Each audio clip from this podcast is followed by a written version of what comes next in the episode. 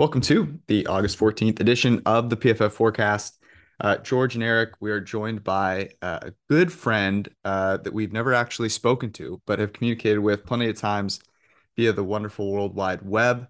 We're going to talk to him about his path to becoming an NFL bettor, whether or not he participates in any of the syndicates knows of any of the syndicates that Simon Hunter participates in, and talk a little bit about how he's feeling, what he thinks is going to happen in the 2022 NFL season. It's going to be a fun show. Let's rock.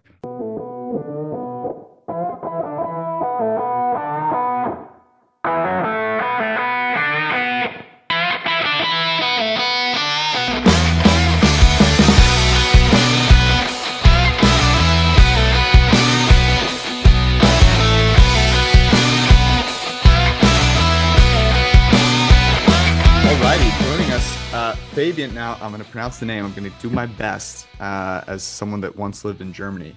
Fabian Sommer, S-O-M-M-E-R, at Suma810 on Twitter, live from Dortmund, Germany. Welcome to the show, brother. Hey, guys. Thanks for having me. And I think you pronounced it beautifully. I don't know about that. Eric, do you want to give it a try? Zoma? Yes. Look at you. Wow. I'm a really good pronunciator. Yeah, you are. I mean, the Tua Tagovailoa crowd can attest to that. They know that intimately.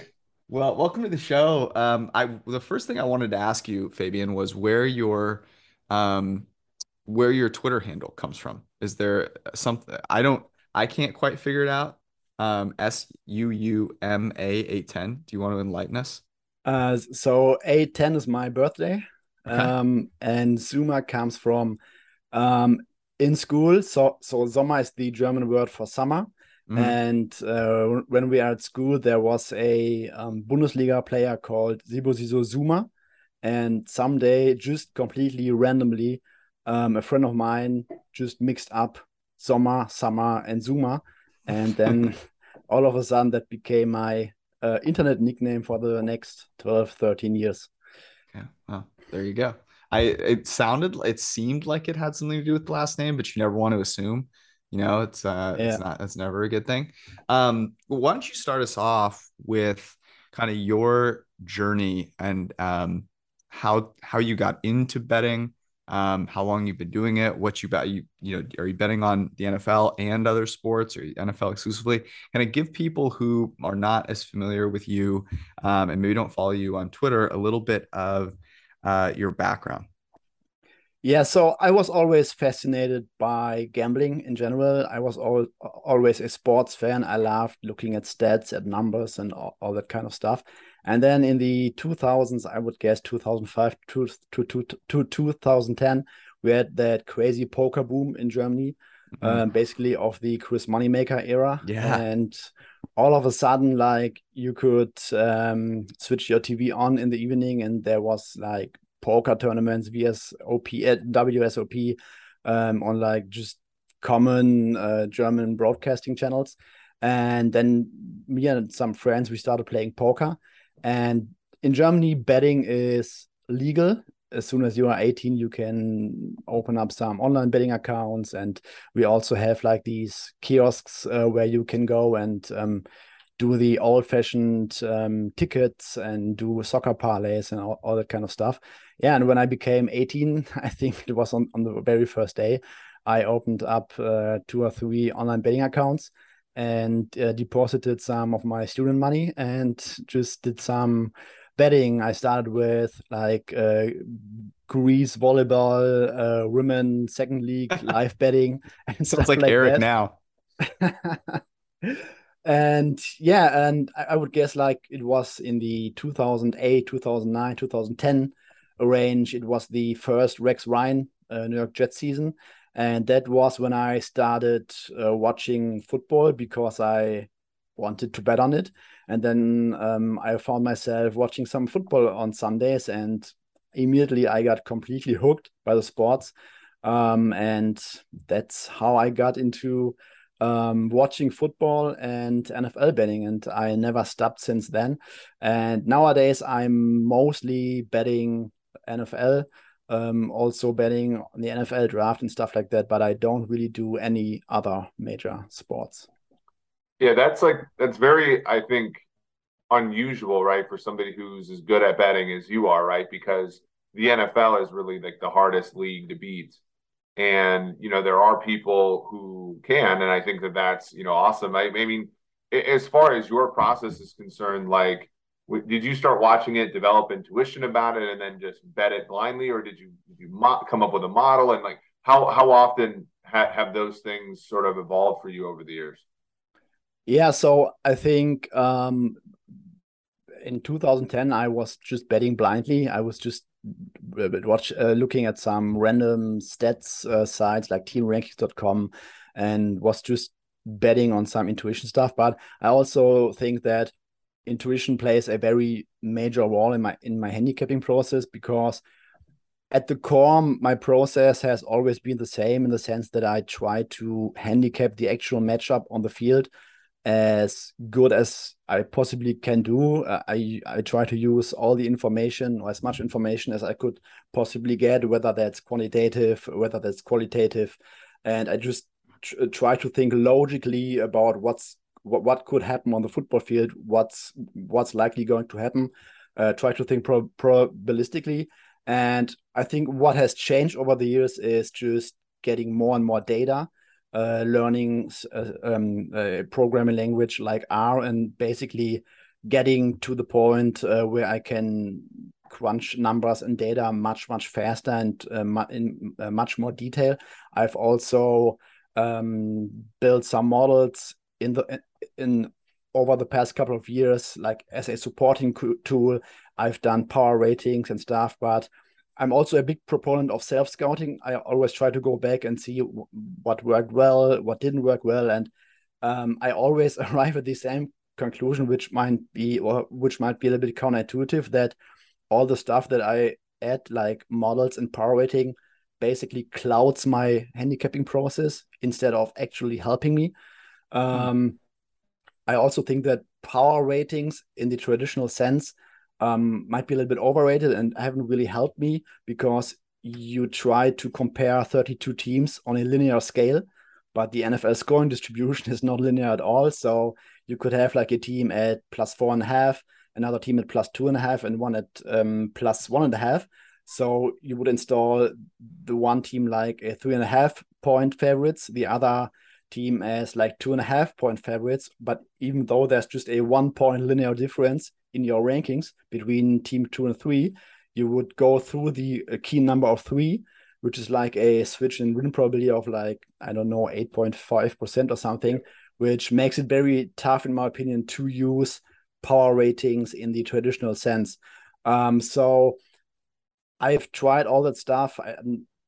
I still use some models, like team level models, because I'm also not the greatest coder in the world. So my coding skills are somewhat limited. So I try to use that stuff as a supporting tool.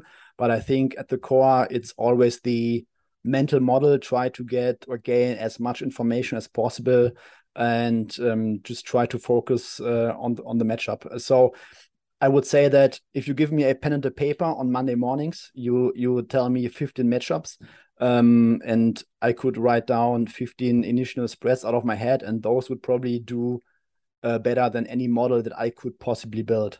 So that's been my, I would say, process at the core. And you always try to understand more about the game. I mean, Pro Football Focus is also a big component of my work, whether it's the data package or listening to you guys talking on the forecast. Yeah, so that's basically been my core process. Are you guessing the lines with us then on what is, I guess, Monday morning for you guys, for you? Because that, it's interesting that you you know, that I'm guessing that's part of your process, and you're not just kind of joking, but like actually sitting there and writing them down. You know, for me at least, it's very edifying in that if you haven't seen them yet, you realize, you know, you're able to kind of see your own intuition in an order of magnitude. Whereas if you've seen them already, it's very hard you know, to get more than a half point or a full point off of the spread, right? But you have some, and Eric and I, like on Sunday night, we'll be like a couple of points off. You know, we might be through a key number off. And that to you is, or at least to me, is really edifying. Yes, absolutely. So a very important factor for me is that on Monday morning, I don't want to be spoiled by any line. So I try not to look at any lines until Monday morning when I get to my desk and do all the weekly recap stuff. And then I start doing my first set of numbers initially, because I don't want to be anchored to any market numbers. And you are sometimes off on a few, but you are always going to do market regression anyway. But I think sitting there and doing the initial set of numbers initially really gives me a very good start into the week, because you also just think logically about a potential matchup and you are not getting anchored by any lines that are already there. Yeah. Do you think, so the only issue with that, and that's something like George and I have sort of wrestled with, is this idea that look ahead lines have value, right? Like, especially later in the year where you sort of think through the permutations of what could happen, but you are sort of anchored to that.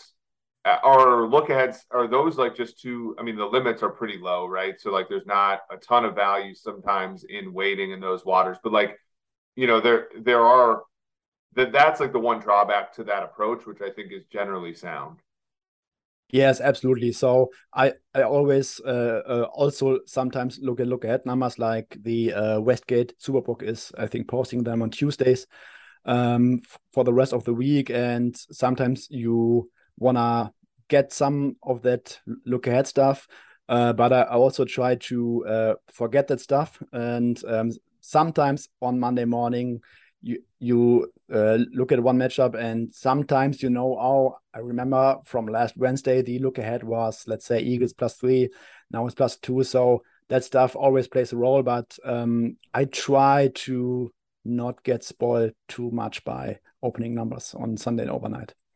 So take us a little bit more through your process through the week, I guess. On, you know, are you placing majority of your allocation on Monday? How do you kind of decide, you know, if you're not using, sort of a more model focused approach, how do you determine, you know, what your investment might look like on Monday, which ones you might wait on? You know, how do you come in with a set, you know, you kind of allocate a certain amount, you know, each week? Like, how are you kind of thinking through that? And what is, you know, are you reassessing every day? Are you getting news updates? What are some of the triggers that you might get that where you might actually place, you know, a sizable, you know, wager on a Tuesday or Wednesday or Thursday or whatever it might be? Yeah. So on Monday morning, the first stuff that I do is recapping the Sunday, trying to watch as many games in the condensed version as possible. I go through my Twitter timeline, try to catch any injury news. Then I also check out all the, let's say, fantasy doctors out there that have some cool opinions in general, whether that cornerback's hamstrings look too significant. I'm then going to estimate injury statuses for the rest of the week. And basically, what I do is I start with a set of numbers, then I run some numbers, some models, etc. Try to do all my potential research, and then I basically shape my numbers throughout the week. So any important piece of information could make me change a little bit in my numbers. And then it's basically, hey, these are my numbers for now. Where do I have the most edges? Is there a reason to bet a game early? Do I expect some market resistance on that game? Are there some certain injuries where I want to wait until later in the week, maybe until like Wednesday or Thursday when I can get a better estimate of whether that certain player is going to play? What are other groups and bettors in the market playing? Sometimes it's also the case that someone rips the entire board on Monday morning, and there are also two games that you like, then some value is already gone, and you have to think, hey, might that game come back on Tuesday or Wednesday? or do I have to go now because I'm expecting more groups and more bettors to go on that certain side or that certain total? So it's basically like a iterative process throughout the entire week, trying to catch every piece of information, whether that's for the actual game or whether that's in the market, what you're hearing from other bettors, other groups and stuff like that. Yeah, and I think that's such a great look into how somebody goes about it and how somebody's so diligent with looking at changes, looking at the numbers, and as you said, I think the biggest thing you said, what you said earlier, which is that things don't move linearly in this league, right? So, you have, let's say, two injuries to a secondary is worth probably, a lot more than 2 times each player's individual contribution. Stuff like that I do think there are probably modelers who have that built up. I'm hoping, there are aspects of what we do here at PFF, both in our old stuff and our new stuff, which will come at some point soon. But I also think that somebody who has good intuition on those things can really move their numbers maybe better than most modelers do, especially ones that start top down and try to adjust as it goes on versus something that's more bottom up. But even the bottom up stuff, you have to have that backup left guard properly priced, or it's a worthless endeavor. You know what I'm saying? So that's a really fun thing there. As far as, I'm sort of thinking about, year to year, is there something you're looking at some sports betting content, which is flooding the space. And then there's obviously, I think of the work you do with Matchbook and, the BetSpurt stuff, and basically there's a group of people who are producing sports betting content that are pointed in the right direction, I think. And then there's a lot of noise. How do you do you ever go, for example, I think there's sports betting content that I actually look to because I know that they think about things the wrong way.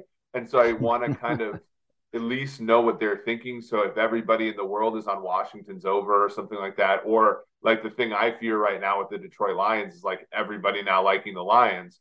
Do you have any of those approaches? Or is that something that you look out for, or is it almost as far as, consumption of content, what is your process in that regard? Yeah. So first of all, I would separate sports betting content and football content because I think there is some good sports betting content out there, your show, for example, or Drew's and Annie's show is very good, but there's not very much good sports betting content because most of the guys who do that are, or I get the sense that they are not actually betting, and they have actually no fucking clue what is happening in the marketplace. So when it comes to gathering information that helps me handicapping games, I actually prefer non-sports betting content where people who might not even be betting or don't know a lot about betting but know much about the game, and they talk in an I would call it unbiased manner. They just straight up, they don't know what the total is, what the spread is. They're just straight out talking what they are thinking about the actual football game. And I think that stuff helps me more than listening to guys talking about, hey, the public is hammering the Eagles this week and the Sharps on that side and stuff like that. I think you guys also do a very good job on I think it's the Thursday show where you go through all the matchups and talk about your bets. I think that stuff is very good. The Ringer is producing some good stuff. The Athletic football show. There's also a German podcast that is very good at crunching matchups. So that stuff I usually prefer over simple sports betting content, to be honest. And you're talking about, so give an example. So let's say we're breaking down, I don't know, just pick a random one. Let's say Bills Rams. This is the first game of the season, but thinking about the actual matchup of this player or this unit versus this unit, right? Maybe there's, some sort of injury or something across the Bills offensive line, and you're thinking about how that might, how the Rams might take advantage of that with Aaron Donald, the different matchups in the secondary versus the receivers. that kind of a thing, the scheme, you know, the scheme matchup. And then what you're doing is you're taking that information and you're saying, okay, that gives me a good sense of what might actually happen from a football perspective. And you're actually then using that to kind of create a number. Is that, that's sort of what you're saying? Basically, yes. So, I mean, like you guys probably as well, we are doing lots of season preparation work, and we get a sense of how good every team might be, where the strengths and weaknesses of each unit, what are our median priors or median expectations of each team. And then when teams play against each other, we have a general sense of where the strengths and weaknesses in each particular matchup are. And then it's basically like getting to a number.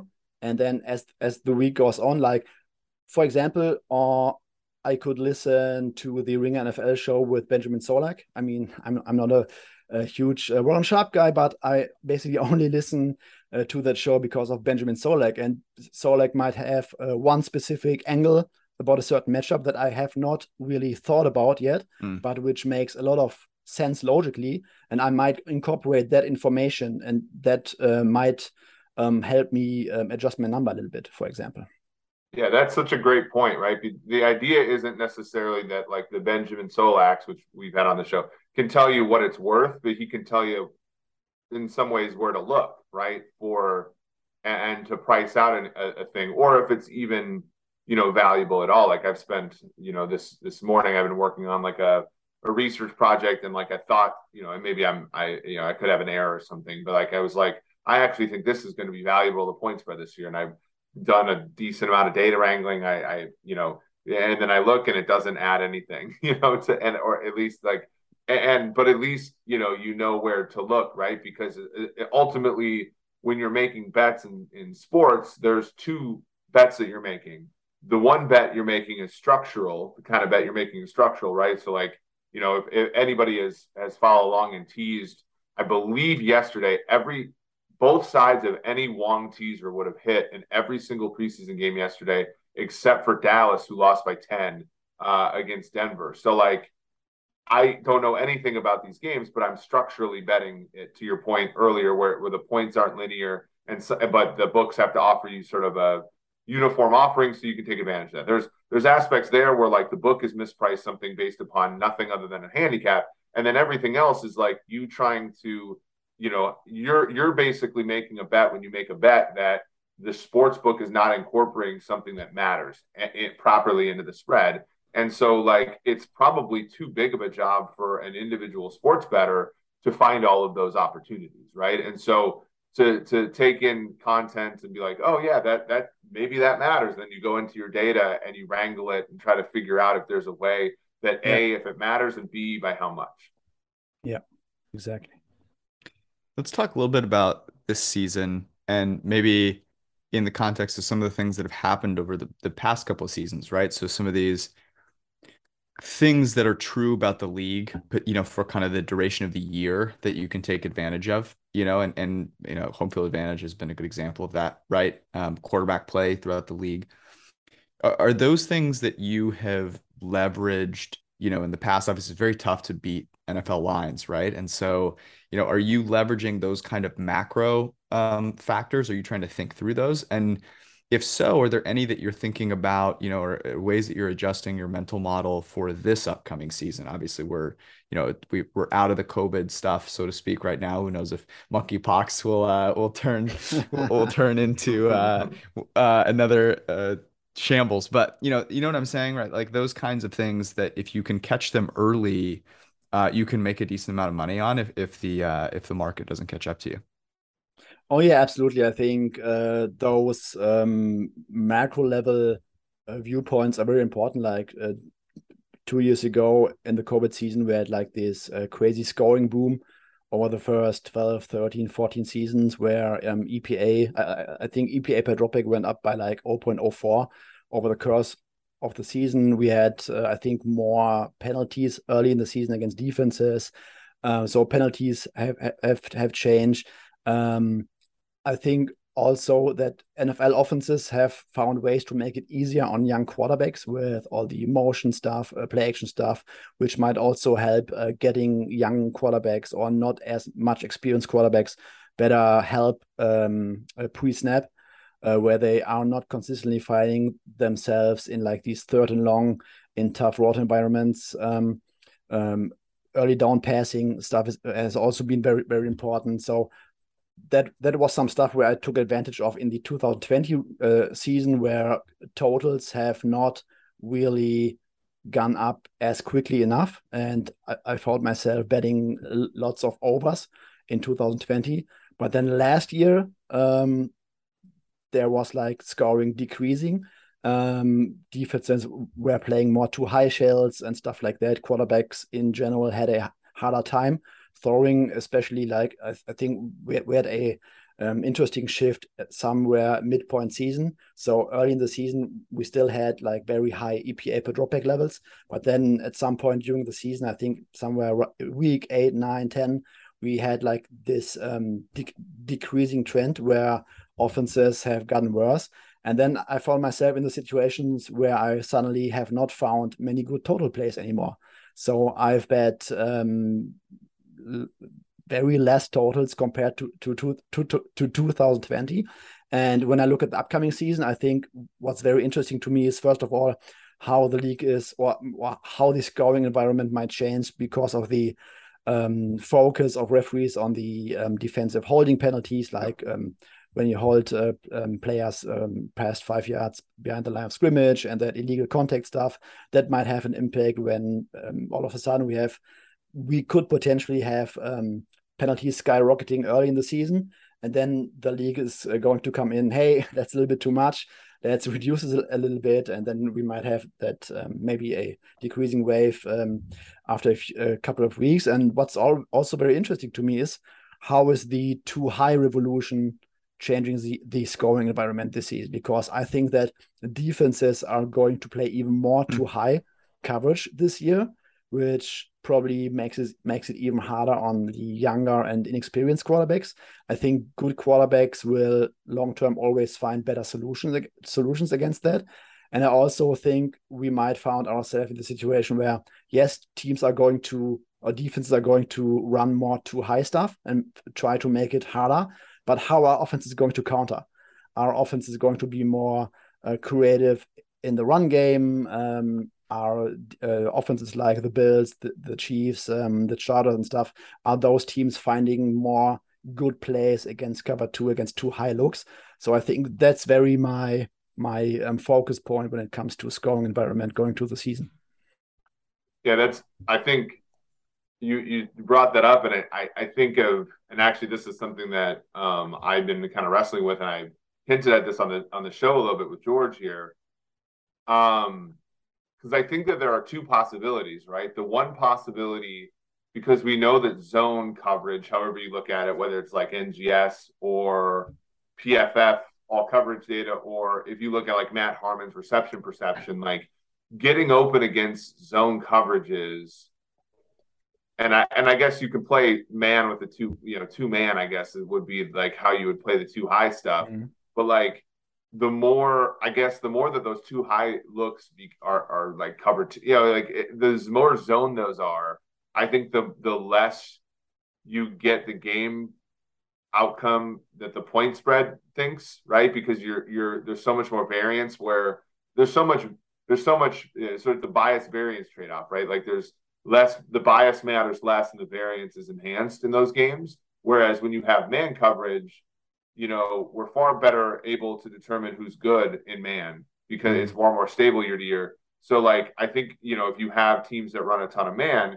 you're going to get outcomes that reflect the pregame spread more often, right? So, but then at the same time, what you brought up is absolutely true, though, is like the two high stuff. You look at Zach Wilson and, like, when Mike White beat the Bengals last year and they asked him what was different, he's like, well, I just hit the check down, So, like, maybe these young quarterbacks who are overzealous or something against the two high looks are going to hurt themselves because they're not taking what's available to them.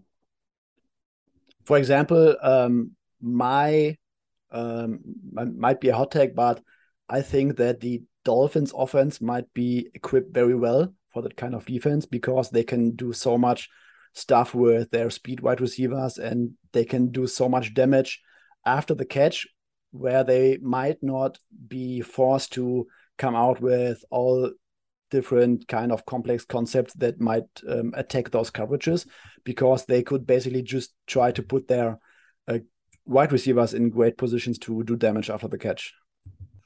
That's really interesting. Yeah. Are you high on, how are you betting that thesis? Are you betting are you betting futures, or are you saying, look, I'm going to actually, I'm just going to bet the Dolphins early? We've had this discussion a little bit because, Eric and I like to talk about futures. I think futures are fun to talk about because you can really discuss your view on the team long-term, right?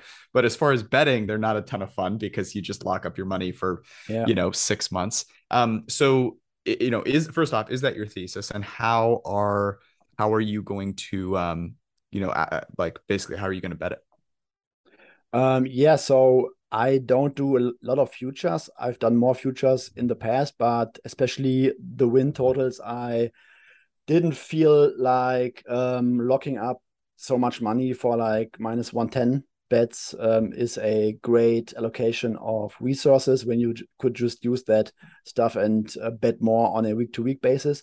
I only bet some stuff like Super Bowl futures or NFC futures. I also like to grab some stuff during the season, buying the dip. Like I thought my best futures were on the Bucks 2020, when they had like the bad stretch at some point mid-season before their bye week. There I got some very good value, but in general I try rather to pick a few Super Bowl futures than anything. For the Dolphins, I can absolutely see a scenario in which Tua completely underperformed his expectations the last couple of weeks, because the coaching on the offensive side, the offensive line, and the wide receivers were so bad. And I also think there might be a scenario where his hip injury has still bothered him last season. And this year, with an upgraded offensive line with Tyreek Hill and Jalen Waddle and Mike McDaniel, I would not be surprised to see some really good production out of that offense. Also, what I found interesting is that Tua increased his passing rate from a clean pocket to like 85 or something in his second year. So I think there's a quarterback who was touted as being very accurate coming out of college, and then he had two bad years coming off a crazy hip injury with some other injuries in season. We had a terrible offensive line with terrible wide receivers who could not catch the ball at all, and with a coaching staff that, especially in his first season, didn't want him. It was clearly a Ryan Fitzpatrick offense and not a Tua Tagovailoa offense. So I think there's absolutely a scenario in which the Dolphins might surprise us, but at the same time might also have a very hard time making the playoffs in a tough AFC. Yeah, I think that there's such an interesting question there about, how much of the Shanahan system is Shanahan and how much of it is structural. But because if it's structural, then I think that you're right. I think Tua can really do things. And I think that the ability for them to, be able to be multiple and have a lot of, targets and stuff like that to guys like Gesicki and, Waddle in addition to Hill, I think that the one question they have is like, do they run some of the RPO stuff? Do they run some of the play action stuff? And if they do, have we seen NFL defenses we've looked at in the tracking data? Have we seen NFL defenses simply stop recognizing the run actions out of teams like the Niners and out of teams like even the Chiefs and by extension the Miami Dolphins? Because if they do, then the play action stuff and all that is they're really going to have to commit to the run game then, right? Because that's I think what Shanahan's pretty good at, which is to say, we're going to commit to the run game because it does fundamentally set up the pass game. That keeps the Niners from being a great offense. It makes them a very good offense. Yeah. Will Miami have the worst of both worlds there, which is that linebackers don't move, so it doesn't open up the passing lanes for Tua, and they're also not committed to running out of it. Yeah, That's really interesting. What other you said you bet a few Super Bowl futures. Who have you actually bet on so far this year? And are there any numbers that you actually still like from a futures perspective? So right before the show, I checked the odds screen, and what I still like, I wanted to come up with your 49ers, honestly, but at 16 to 1, I think what we underestimate with the Niners is that even if Trey Lance is not a special quarterback in year two, there's still a very, very high floor in a Shanahan offense. I mean, I'm a little bit concerned about that interior offensive line, but Nick Mullins averaged like 0.13 EPA per drop pick in Shanahan's system with worse skill position players than Trey Lance is going to have this year. And I think, like, I mean, Trey Lance just has to come a little bit close to Jimmy Garoppolo as in terms of passing efficiency, I would guess, to make this offense very good. Because even with Jimmy Garoppolo, that was like a borderline top five offense in 2019 and 2021. So, and then we have like this crazy upside if Trey Lance is actually good. I think if Trey Lance is good, the Niners will be NFC favorites by like week 5 or something. I really think that this offense with Shanahan, with Kittle, Ayuk, who's having a great camp from what I've been reading, and Deebo Samuel, I think that can really be special because Trey Lance also raises the floor in the run game significantly. What I still like in the AFC are the Broncos at 20 to 1 and the Bengals at 22 to 1-ish. I think at some point during the offseason, there was some talk about Russell Wilson being maybe washed or something. And I think that's completely hilarious to even think about. I did a little bit of research on his mallet finger injury that he had last year. And usually a mallet tendon rupture requires you to wear a stent for 6 weeks during rehab. And then after the rehab, when you do sports, you are usually required to wear that stent 6 weeks more. But Russell Wilson not only had that mallet finger, he also had like 2 fractures and a dislocation. And he was on the football field against the Packers after 37 or 38 days. So he was clearly playing through an injury that he was not supposed to play through.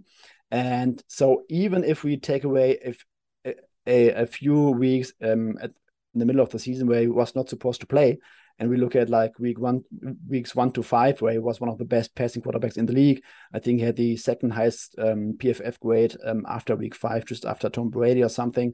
And when we look at weeks 1 to 5 and weeks 14 to 18, he ranked 13th in EPA per dropback, 11th in passing grade, 2nd in big time throw rate, 6th in turnover worthy play rate. So if that's a rushed season or a down season, I don't know what a really washed season would look like. And I think in Denver, Russell Wilson has a very sound offensive line. I mean, there's some uncertainty with how the scheme with Nathaniel Hackett is going to work out, but I like Cortland Sutton, Jerry Jeudy, KJ Hamler, decent offensive line. I don't think he is going to have a worse supporting cast as he had in Seattle. You might actually have, so we have that upside that is going from a Pete Carroll team and a very, very conservative approach going to Nathaniel Hackett, who might actually let Russ cook indeed. So I think Russell Wilson has always had that top 10 offense in him, where no matter how good the offensive line for the Seahawks were, no matter what wide receiver he has lost. So I think that offense is going to be very good. And the defense for the Broncos is not bad. I mean, they could need some health up front with Randy Gregory. But overall, I think that's a defense that can be average and not do a lot of damage to them. And for the Bengals, I think we are overthinking this. I mean, Joe Burrow came off an ACL.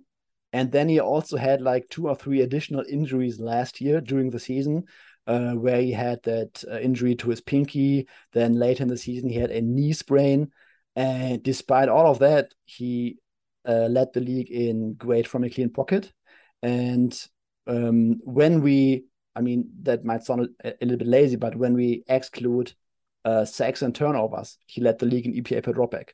And now this year, he is going to get a much better offensive line. I mean, We know, especially because of the work that PFF has done, that quarterback controls much of the pressure and the sacks, but I think there's still a part that is signal that comes from the offensive line, and going from the one of the worst offensive line where a lot of film guys that I really highly respect have said that there were a lot of communication issues between center, right guard, right tackle. They were not picking up blitzes. They were not picking up stunts and stuff like that. So if you now throw in a offensive line that can be average or even average plus, that can, let's say, drop the pressure rate from, I don't know what it was, let's say 35% to 31%.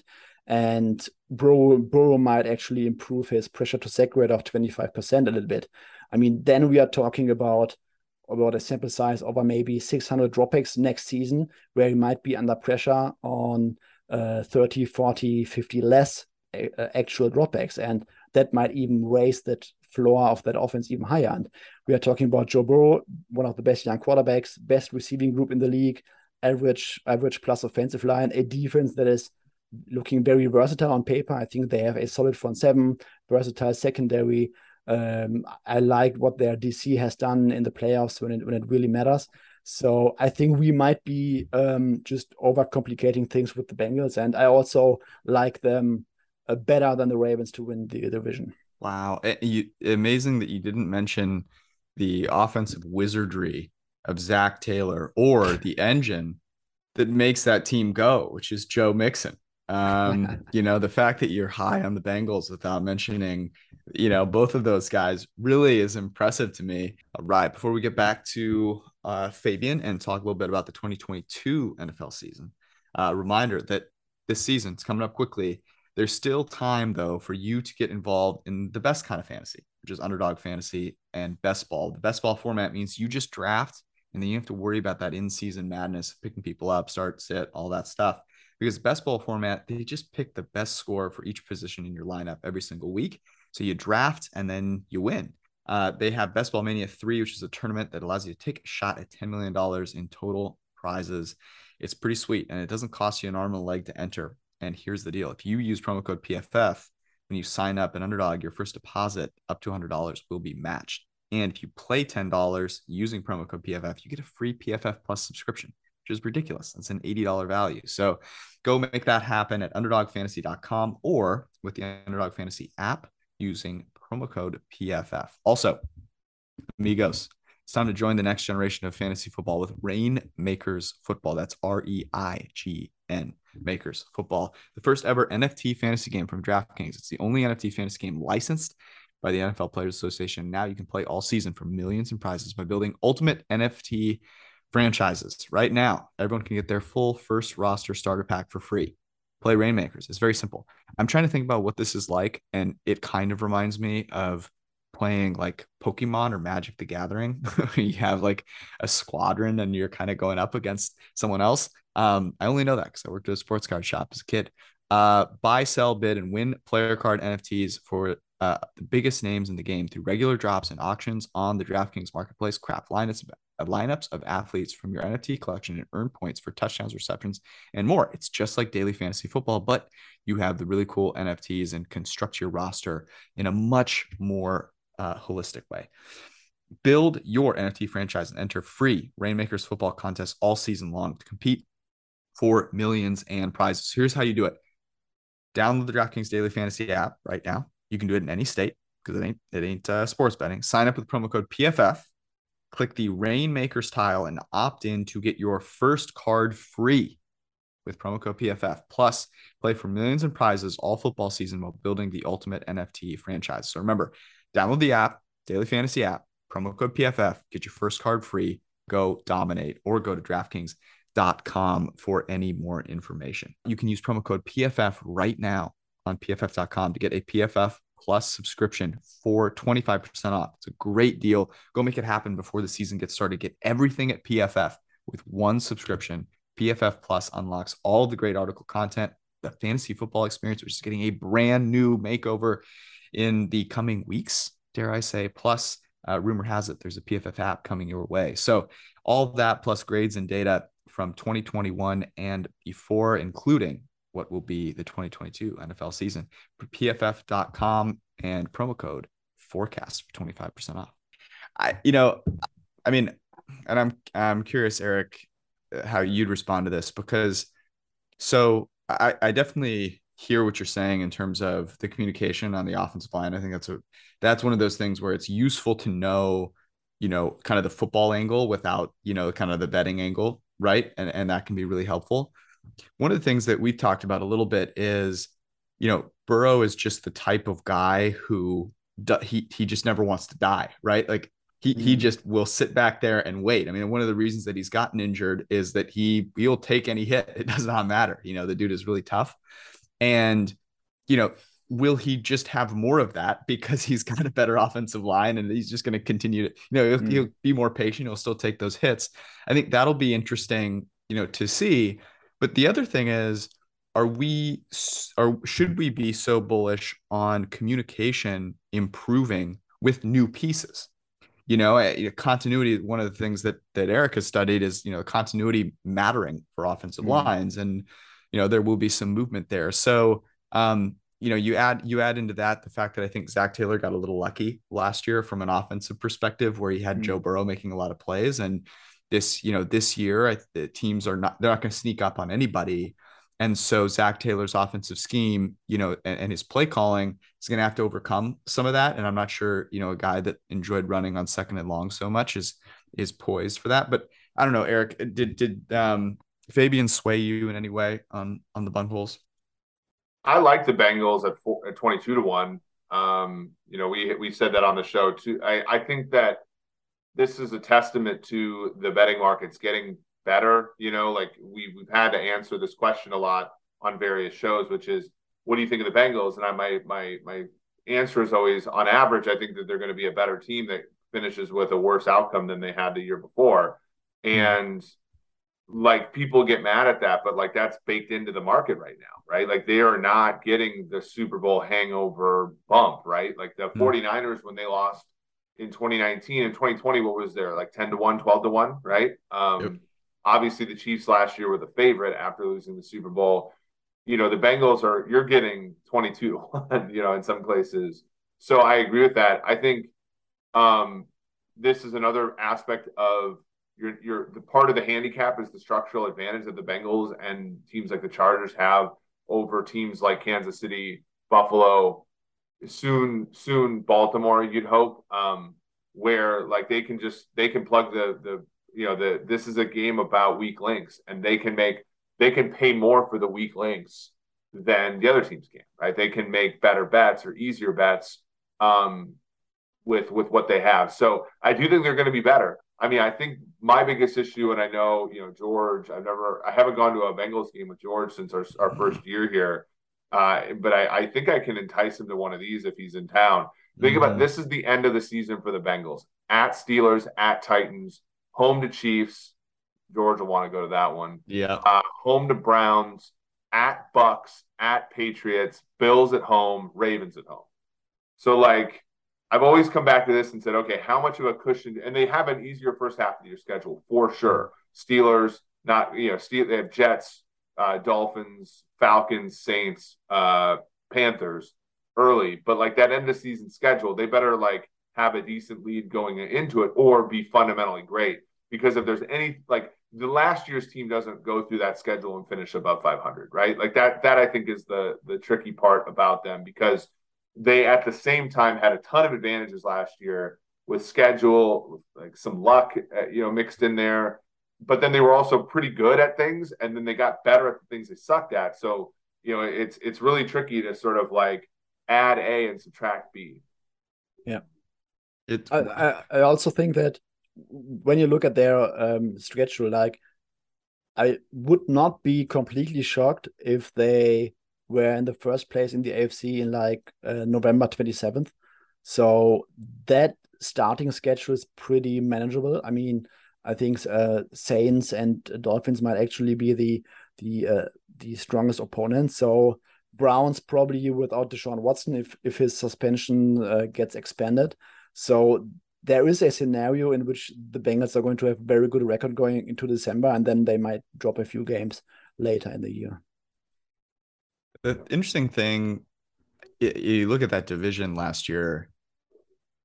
I do feel that the Bengals got very lucky last year. You know, I mean, Joe Burrow took so many freaking sacks, and yet they ended up winning a division. You think about how that happens. How do they make it to the Super Bowl? You know, they had Lamar Jackson and the Ravens get absolutely torched by injury. The Browns and Baker Mayfield torched by injury, right? I mean, the dude was playing with like half his body, right? Ben Roethlisberger was the quarterback of the other team in this division. Yeah. So like, you know, I do think a lot about for the Bengals, how would this team have fared in a kind of normal situation? And that includes the playoffs too. I mean, you know, the Derek Carr figuring out how to, you know, actually manage end of game situation. They might not have made it out of the home playoff game that they had. You had a Chiefs complete and utter meltdown. I mean, one of the greatest. Two Chiefs meltdown. Yeah, but the one in the playoffs was, I mean, unconscionable, the melt that was, and gets them to the Super Bowl, you know, where they were winning the game and, you know, had an opportunity to win, right? Like continued to get a little bit of luck there in terms of an injury. I don't want to make it sound like it was all luck, but I do think that variance last year was very, very much on their side. You know, just even thinking, watching Jamar Chase, and, you know, the number of incredible catches that guy made. And so, you know, I could see them actually improving as a team this year, but those other things coming back to earth and it being a hell of a lot harder, you know, and them scrapping for a wild card in, you know, if they're not winning that division, the wild card, you just talked about the Broncos, you know, that whole AFC West, very, very strong. So, you know, if they're not winning the division, and I think the Ravens, you know, certainly present a strong case, maybe not the Browns this year, but you never know about the Steelers if they get a real quarterback, then all of a sudden it's kind of a fight. I want you to, you know, we have a lot of really intelligent and smart bettors that listen to the podcast, and yet, you know, not many of them are able to bet, you know, professionally or do it with a, you know, have a ton of time to do it. So curious how you would, you know, knowing obviously what the betting space looks like, you've got people betting same game parlays left and right, obviously on sports books, like what's the, you know, for someone that wants to do the right thing, right? Wants to enjoy it. You know, it obviously gives you skin in the game. It makes Sundays a hell of a lot more fun, knowing that that's the goal, even for people that are taking it seriously, but have obviously other jobs and other things that take up their time. What's your advice? Like, what are some of the things that you think would make sense for, you know, a bettor that wants to enjoy it, obviously not doing it as a profession, but also wants to be intelligent about it? Yeah, so it depends how much disposable money someone has, but if he has some money to spend, I would probably recommend opening as many accounts as possible in the legal space, and also trying to get some PPH accounts, because line shopping is probably key. I think line shopping and consistently trying to grab the best number can turn someone from -2 ROI over the long term to a net not losing better, which makes it, I would guess, a lot more entertaining to bet on games. So that would probably be my number one advice. So don't try to chase too many games on Sunday mornings, betting into six-figure markets.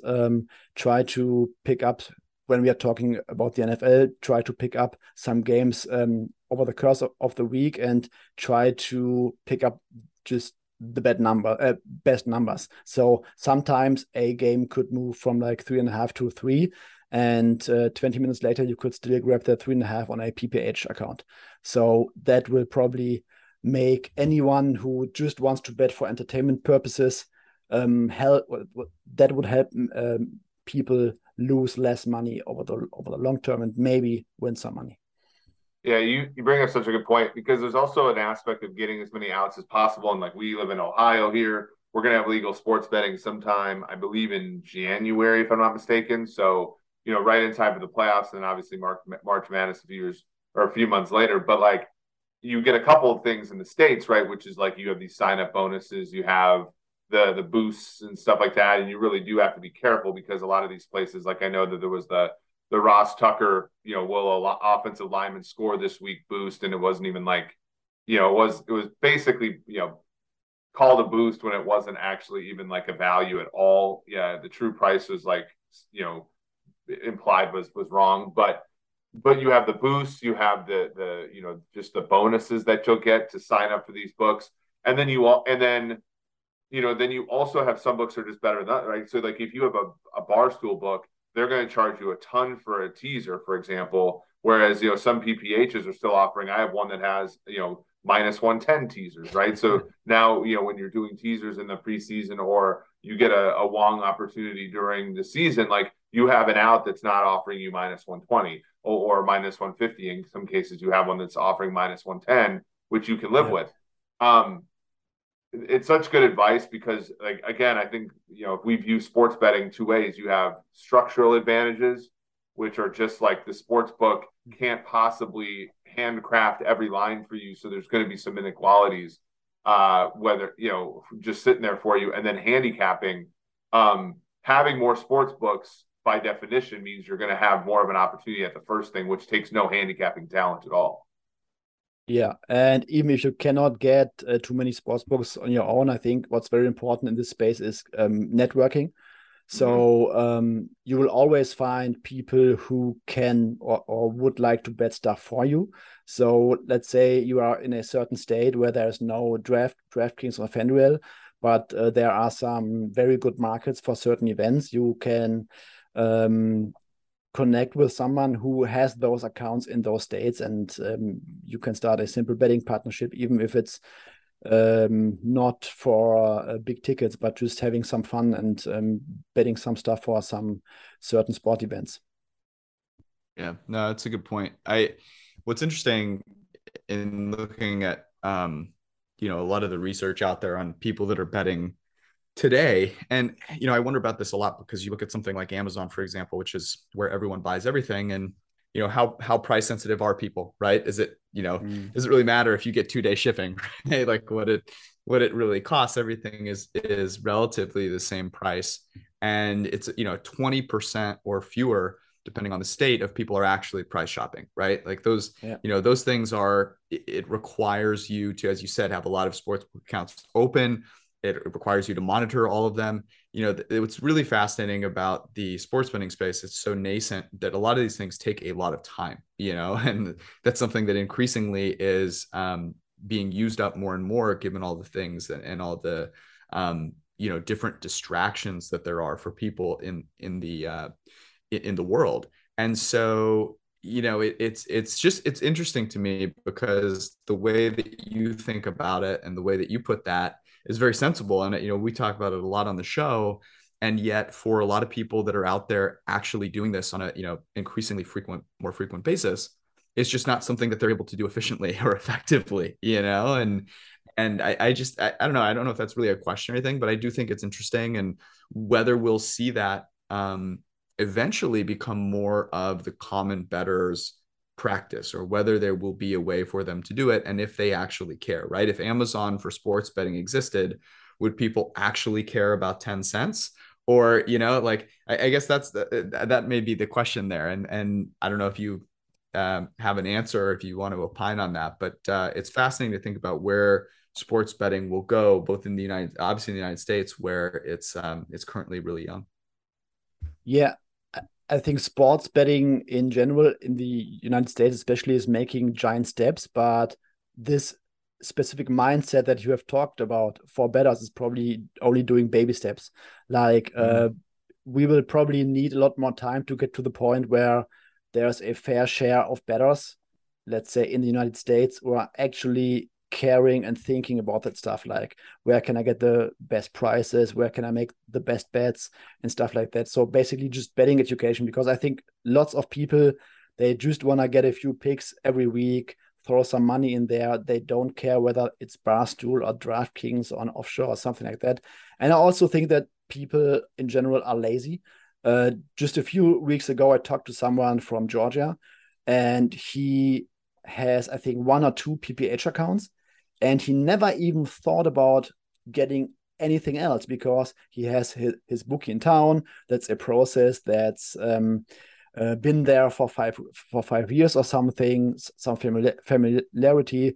You don't need to deal with offshores and maybe digging into Bitcoin or stuff like that. So I think that there's that element that people will probably need more time to develop that mindset because of various reasons. Mm-hmm. Yeah, absolutely. I think that's the thing. I think that we have to do probably on this podcast, maybe delineate a better with, what folks are wanting to do. Right. Cause I think that to your point, basically if you do, and we're going to have Rob Zolan here at some point, but if you do all what I would consider bet stamp thing, which is find the no hold market. Right. And you do all that kind of stuff and you're terrible at handicapping. You're just not going to lose that much money. You're going to lose probably, just given that but you're going to be 1% better than the hold of the market. And over time, that's going to keep you in the game longer.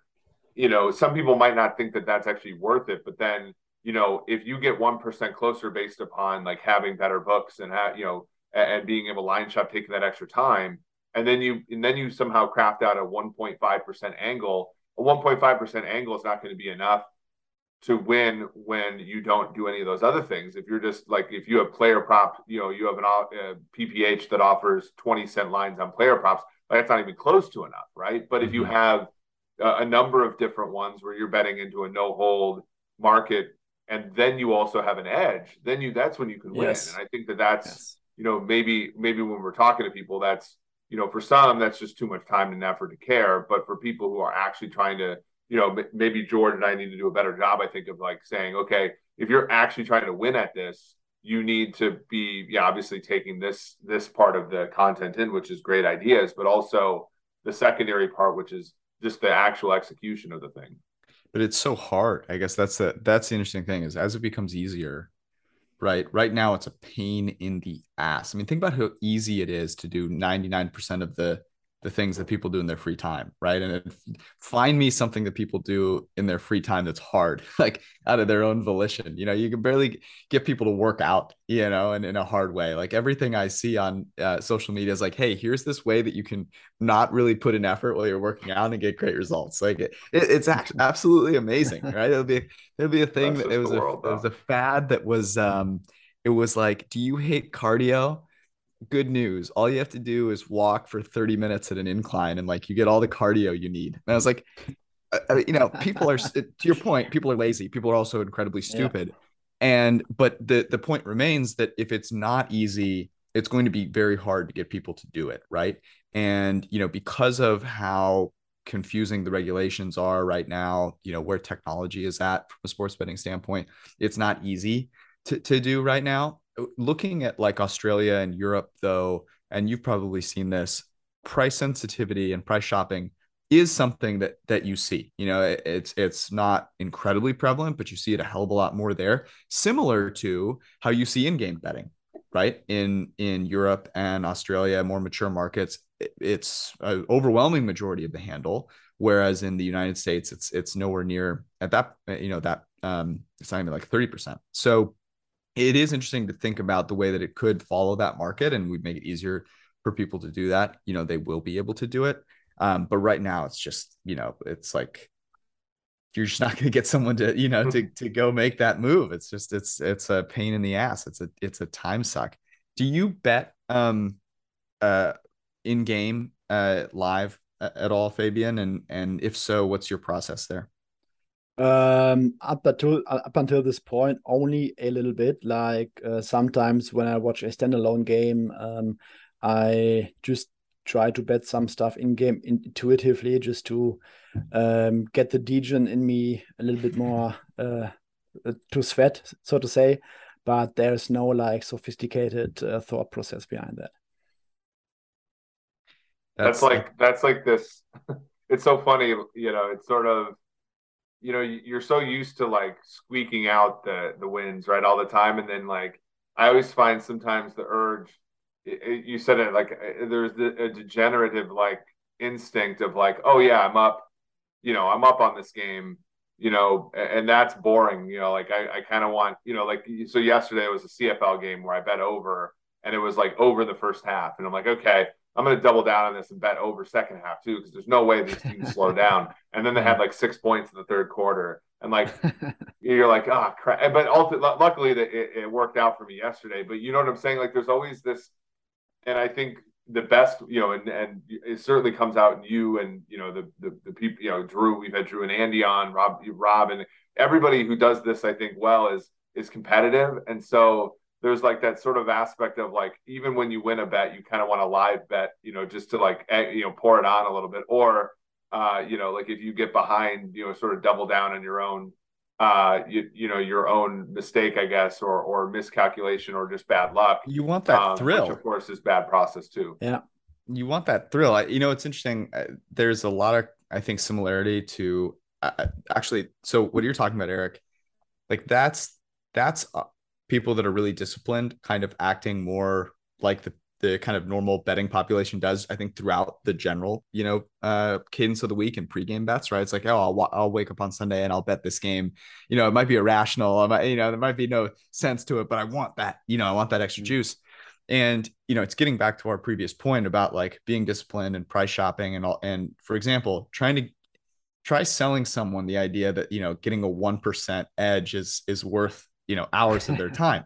You can't even do that in investing, right? Think about that. I mean, you know, try and convince someone who's a retail investor to buy index funds at, you know, with a low cost ratio versus buying individual stocks in the moment when they hear news about them, right? Like you can't, you know, and by and large, the kind of retail investing technology has supported all of those other things, right? You know, where Robinhood makes it, for example, really easy for someone to place an option trade, and that person has no business placing an option trade. They have no idea what they're doing. And it's kind of similar, you know, I do think for, you know, given the fact that investing in the market is probably viewed a little more seriously than betting for most people in terms of what it means for their future. You know, if you can't get people to do things rationally there, good luck, you know, in betting, right? Like good luck calling, you know, I think there's a lot of it where, you know, people are doing it, and we are doing that in game in a lot of situations for the added thrill, the added engagement, you know, and what you're going to do there is act very differently than if you're doing it to try and make, you know, a lot of money over a 30-year time horizon. Yeah. Fabian, tell everybody where they can find all of your good content. And pimp anything new if you have something to talk about. Let the good people know. Yeah, so you can find me on Twitter at SUUMA810. I'm going to be on the Matchbook NFL show weekly, which streams on, I think, Thursday, 2:30 New York time. It's with Drew Dinsick and Rob Pizzola. And Sully from Matchbook, and I will also be on some other podcast shows, etc. during the season. So best thing is always to hit me up on the Twitter timeline. Hopefully we'll have you back here, and maybe we can do some guessing of the lines together. Now that we know that you're a brother in Christ or brother in price, I don't know what the hell we're going to call it at this point. Do you have any suggestions for us? We're dealing with this issue, as maybe you've heard, where Simon Hunter has ruined the word syndicate. I mean, it is to the point where now every time I hear it, I just, you know, retch. But any thoughts on what we could, a good name to restore the value of our listenership?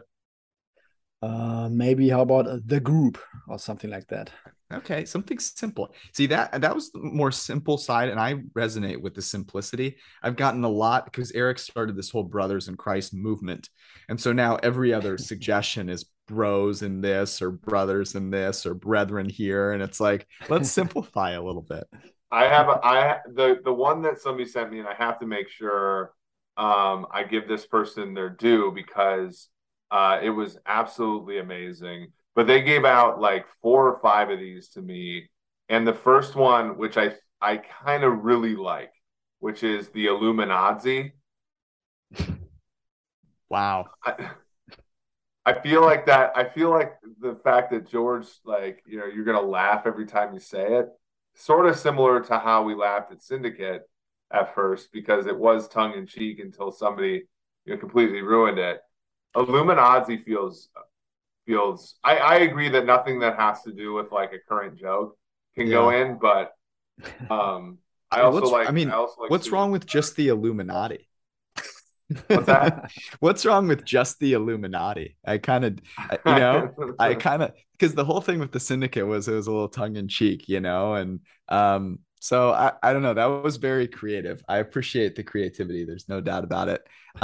Fabian, this was fantastic. Thank you for staying up late with us, and we look forward to all of your great content, having you back on here during the season and talking more about the NFL. So thank you, brother.